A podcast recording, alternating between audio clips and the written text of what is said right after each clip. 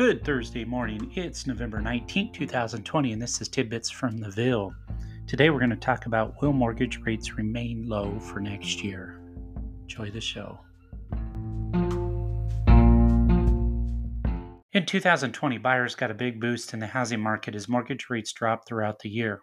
According to Freddie Mac, rates hit all time lows 12 times this year's, dipping below 3% for the first time ever while making buying a home more and more attractive as the year progressed. In 2020, we started the year at around 3.7%, and currently we're hovering around 2.78%. When you continually hear how rates are hitting record lows, you may be wondering are they going to keep falling? Should I wait until they even get lower? The challenge with waiting is that you can easily miss the optimal window of time and then end up paying more in the long run. Last week, mortgage rates ticked up slightly. Sam Khater, the chief economist at Freddie Mac, explains mortgage rates jumped this week as a result of positive news about the COVID 19 vaccine.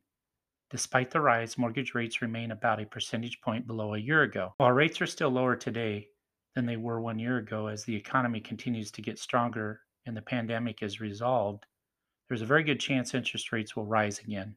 Several top institutions in the real estate industry are projecting an increase in mortgage rates over the next four quarters. Freddie Mac, Fannie Mae, MBA, and NAR figure the average will be 2.95% in Q4 of 2020, 3% in Q1 of 2021, 3% in Q2 of 2021, and 3.05% in Q3 of 2020. If you're planning to wait till next year or later, Mike Fratantoni chief economist and mortgage bankers MBA forecasts mortgage rates will begin to steadily rise. The Mortgage Bankers Association's forecast is in 2019 at 3.7%, 3% in 2020, 3.3% in 2021, 3.6% in 2022, and 3.9% in 2023. The bottom line is if you're planning to buy a home and want to take advantage of today's low rate, now is the time to do so.